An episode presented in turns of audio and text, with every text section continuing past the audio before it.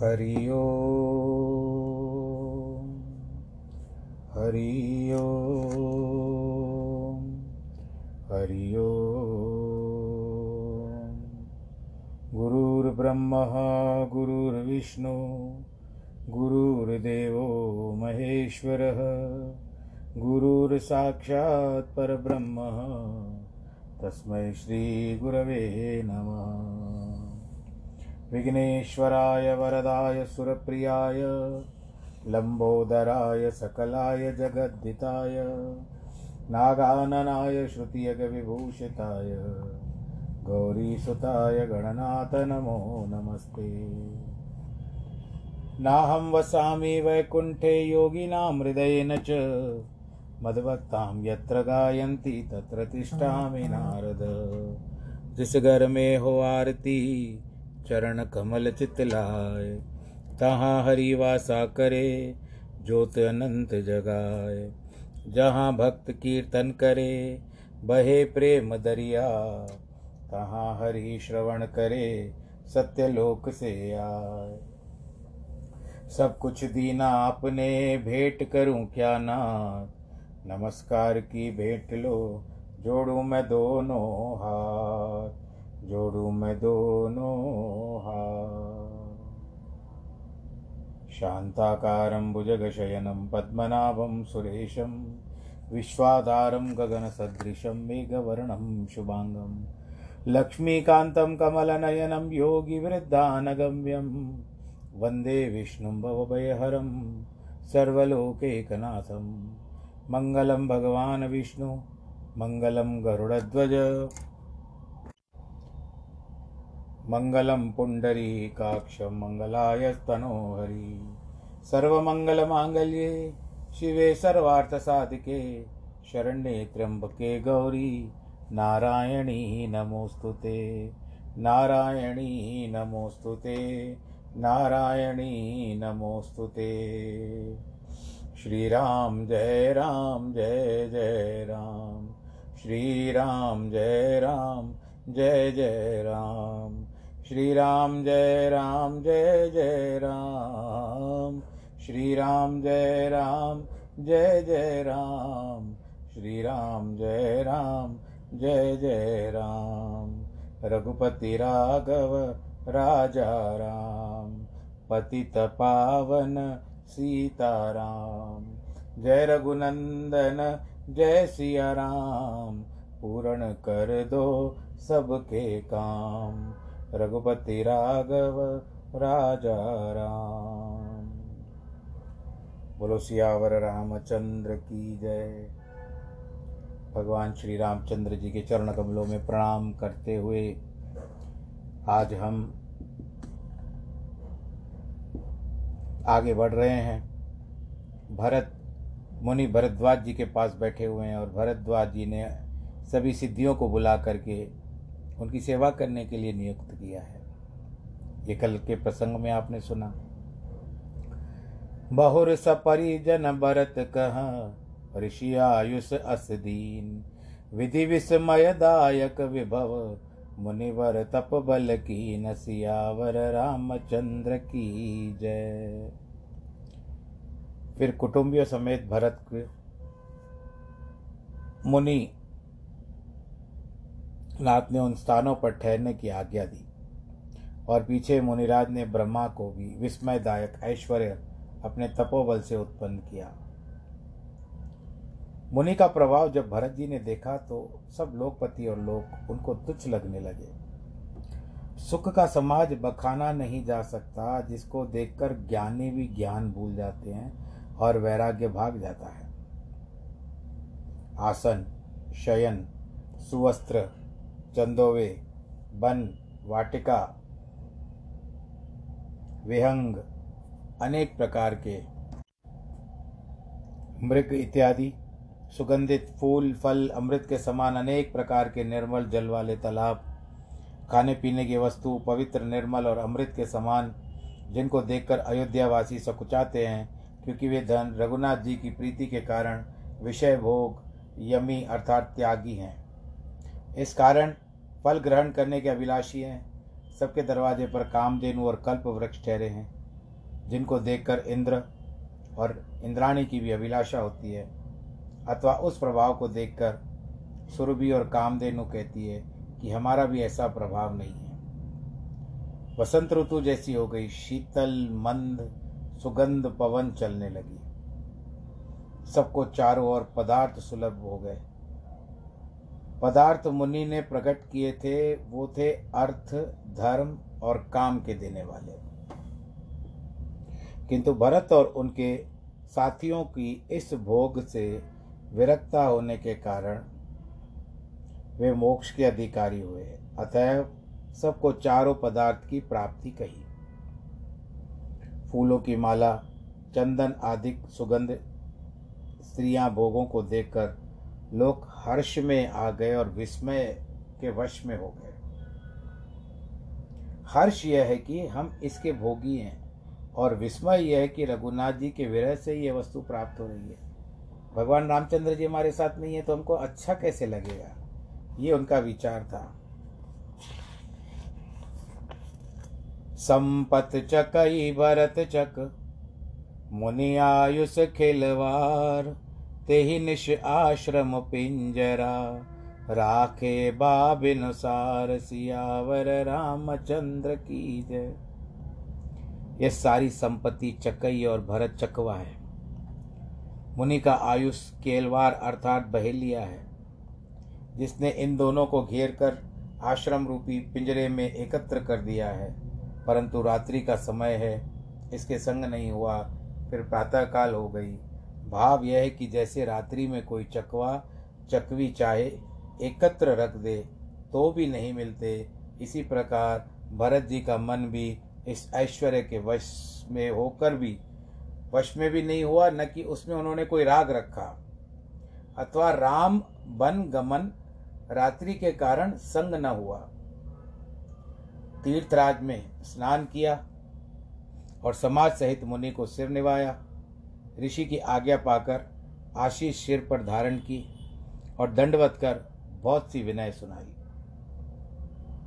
फिर मार्ग में जाने में चतुर सब पुरुषों को साथ ले चित्रकूट के मन लगाए हुए चले। निषाद के कंधे पर हाथ धरे हैं। मानो शरीर धरे अनुराग जा रहा हो। अनुराग का अर्थ प्रेम। पैरों में पादुका नहीं है। सिर पर छत्र नहीं है। प्रेम, नेम व्रत, धर्म, माया रहित करते अथवा प्रेम लिए हुए जो प्रेम व्रत है, वही उनकी माया रहित धर्म है। राम लक्ष्मण जानकी की कहानी मार्ग में सखा से कोमल वाणी द्वारा पूछते जाते हैं।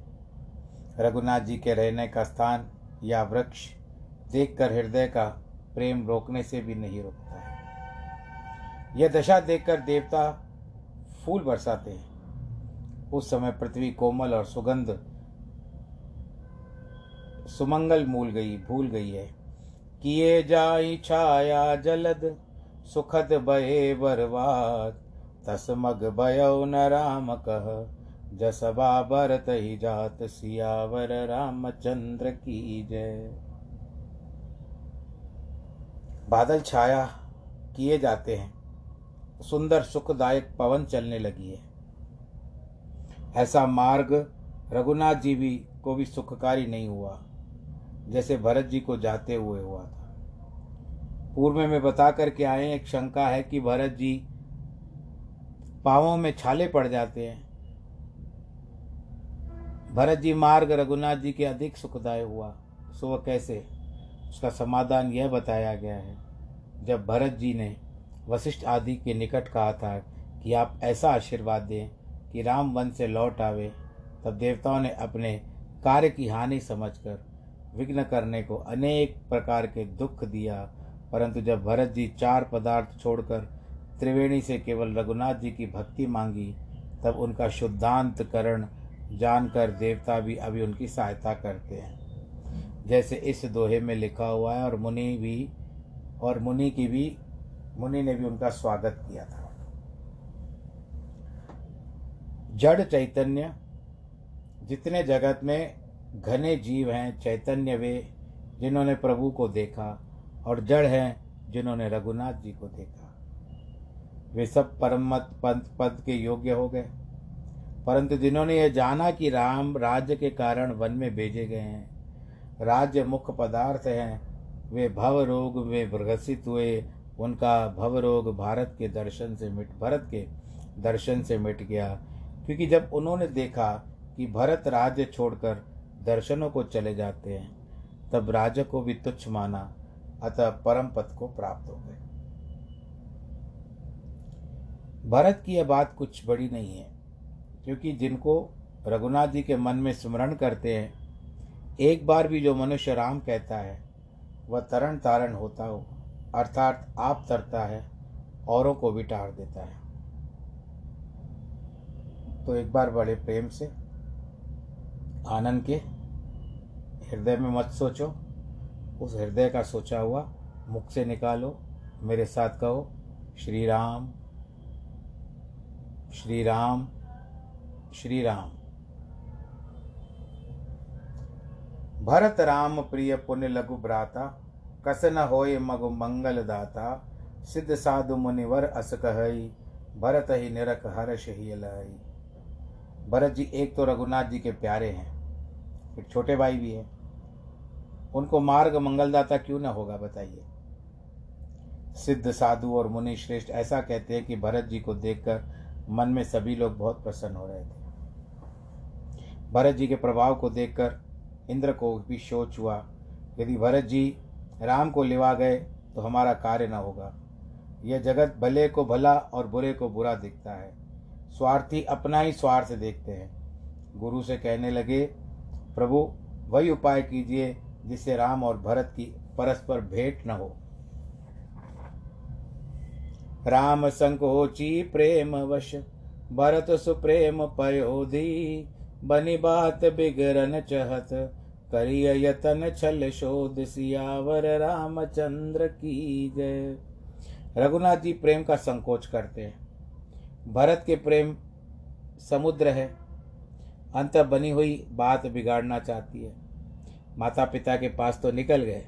अब ऐसा छल शोध कर यत्न कीजिए कि रघुनाथ जी वन में ही रहना मान ले।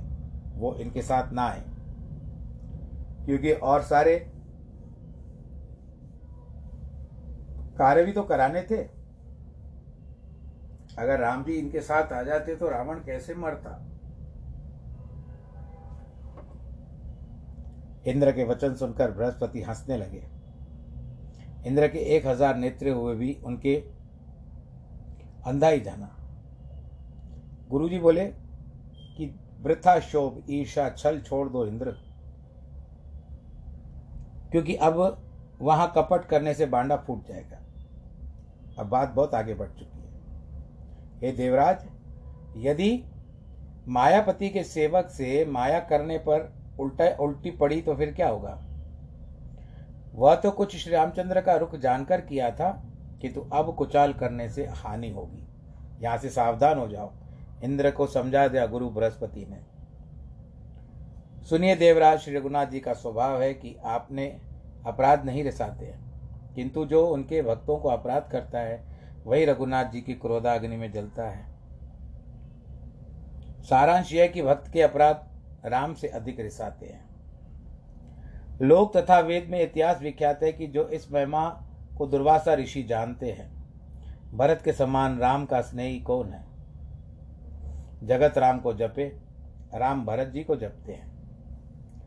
मन न आनीय अमर पति, रघुवर भक्त अकाज, अयश लोक परलोक दुख, दिन दिन शोक समाज सियावर। रामचंद्र की जय। हे अमरापति अमरापति, अमरापुरी जो रहती है, स्वर्ग को बोलते हैं। रघुनाथ जी के भक्तों का अकाज तो मन से भी मत कीजिए, क्योंकि ऐसा करने पर लोक में अपयश परलोक में दुख, दिन दिन शोक का समाज होता है।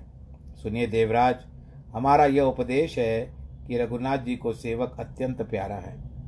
वे अपने सेवक की सेवा करने से सुख और उनसे वैर करने पर वैर मानते हैं। यद्यपि श्री रामचंद्र जी सम हैं, उनमें राग द्वेष कुछ नहीं है, किसी का पाप पुण्य नहीं ग्रहण करते, परंतु तो भी प्रभु ने जगत में कर्म प्रदान कर रखा है कि जैसा करे, उसको वैसा फल चखना पड़ता है। तो भी वे भक्तों, अभक्तों और हृदय के अनुसार सम विषम लीला किया करते हैं।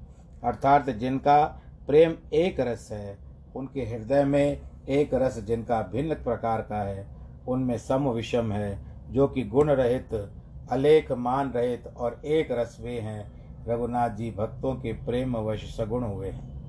श्री रामचंद्र जी ने सेवक की रुचि सदा रखी है। इसकी वेद पुराण सब साखी वर्ते हैं। ऐसा जी में जानकर कुटिलता छोड़ दीजिए और भरत जी के चरणों में सुंदर प्रीति कीजिए। सब छोड़ दीजिए अब आप।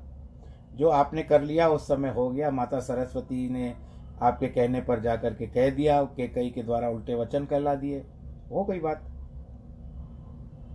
राम भक्त पर हित निरत, पर दुख दुखी दयाल। भक्त शिरोमणि भरत ते, जान डर पौ सुरपाल सियावर रामचंद्र की जय। रघुनाथ जी के भक्त पराय हित में प्रीति करने वाले और पराय दुख से दुखी दयालु अथवा भक्त शिरोमणि भरत जी से दे पालक, आप मत डरिए।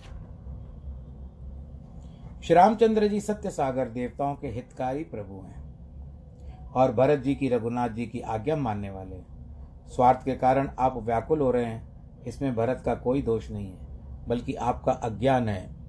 देवराज इंद्र को यह बृहस्पति जी की श्रेष्ठ वाणी सुन करके मन में ज्ञान हो गया और ग्लानी मिट गई, तब तो इंद्र फूल बरसा करके, प्रसन्न होकर के भरत के स्वभाव की सराहना करने लगे। इस प्रकार भरत जी मार्ग में चले जाते हैं। यह दशा देख करके मुनि सिद्ध सिहाते हैं, खुश होते हैं। राम कहकर उसांस ले लें, मानो चारों ओर प्रेम उमंगता है। उनके वचन सुनकर वज्र तथा पत्थर भी पिघल जाते हैं। पुरजनों का प्रेम तो बखाना ही नहीं जा सकता। बीच में वास करके यमुना के तट पर आए और वह जल देख करके नेत्रों में जल छा गया।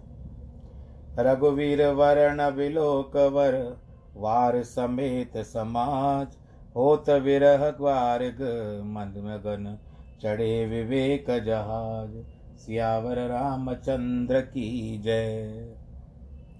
जल के रंग रघुनाथ जी के वर्ण कैसा, श्रेष्ठ शाम देख करके, समाज सहित भरत जी की विरह सागर में मग्न ही थे ज्ञान के जहाज़ में चढ़े अर्थात धीरज धारण किया।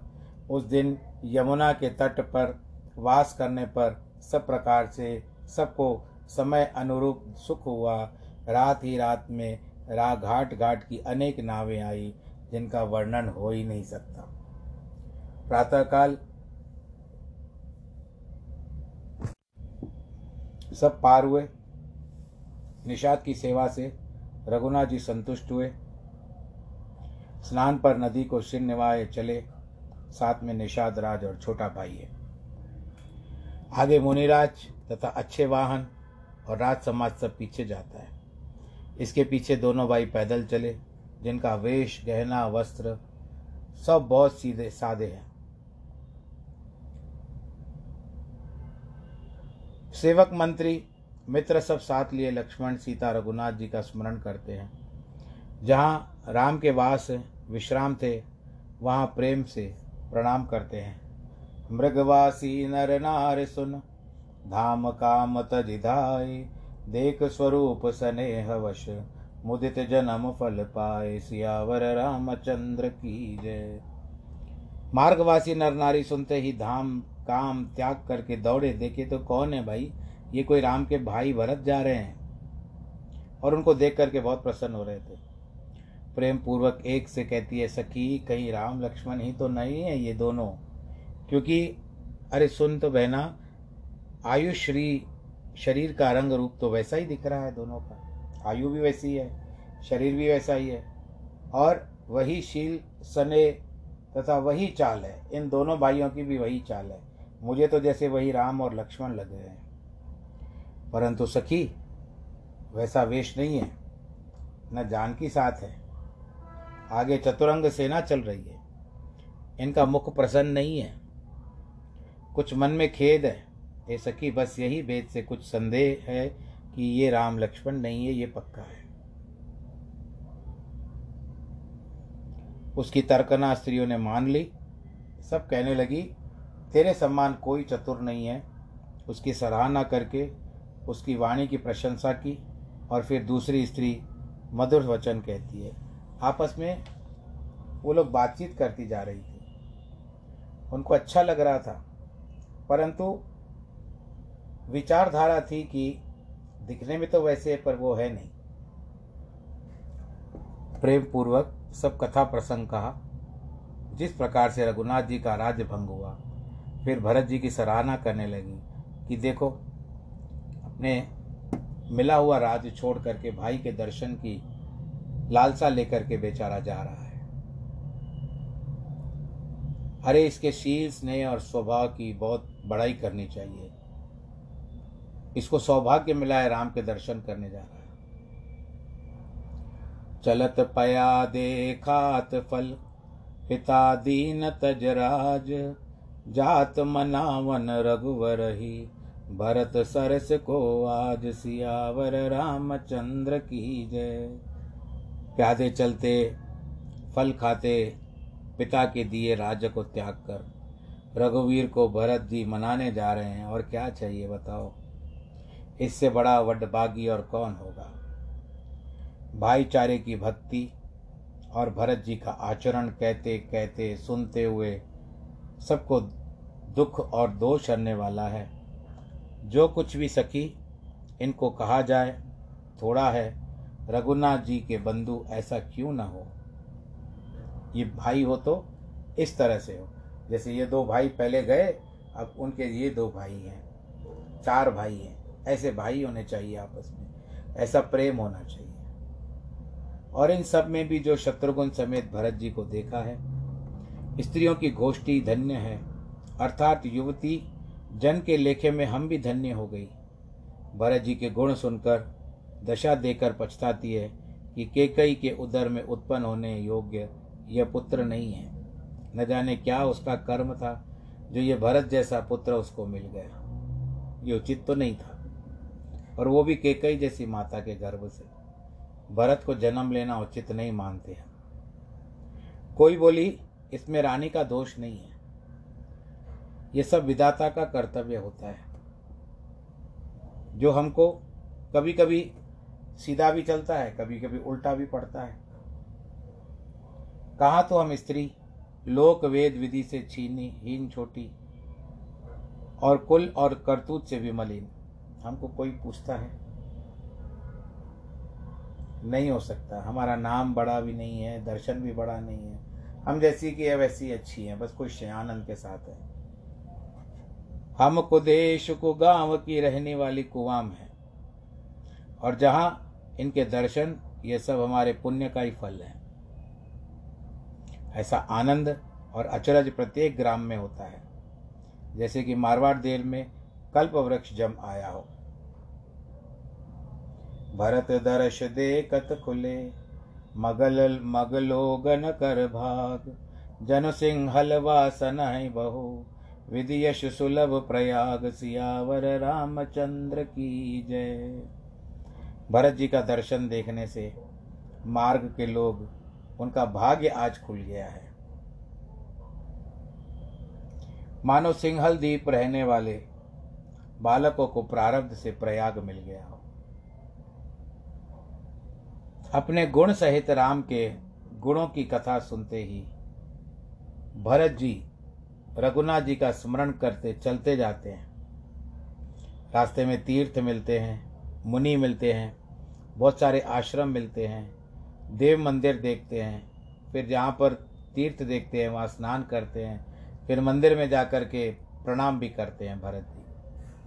बहुत सारे मार्ग मिले उनको, बहुत सारे रास्ते मिलते गए। मन ही मन में यह वर मांगते हैं, सीताराम के चरण कमलों में मेरा स्नेह बना रहे। किरात, कोल, वनवासी वैखानस ब्रह्मचारी, यति, उदासी, ये जहाँ मिले। प्रणाम करके जिस तिस से पूछते हैं, लक्ष्मण, राम, वैदाई, वैदेही किस वन में हैं?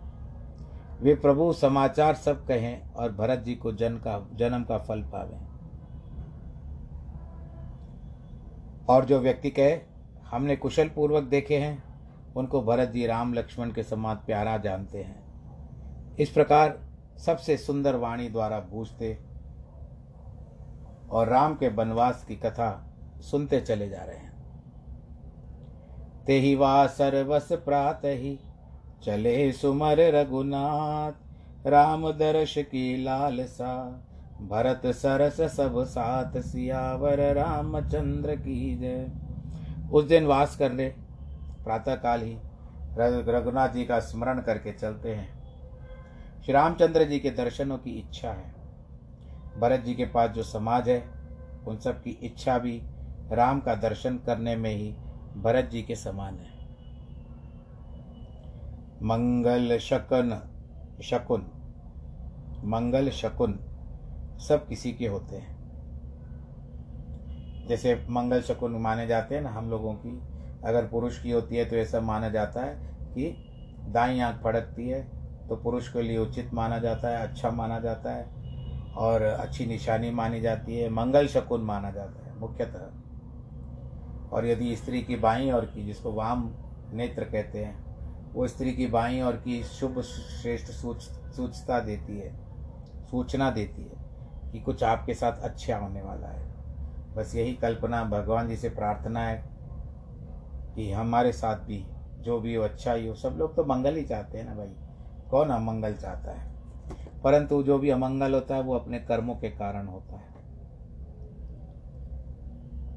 तो इस तरह से सब किसी को होते हैं सुखदायक दायना नेत्र बाएँ पुरुषों की फड़कती हुई और वाम में नेरी नारियों की फड़कने लगी। अपने आप ही भड़क फड़कने लगी उनकी।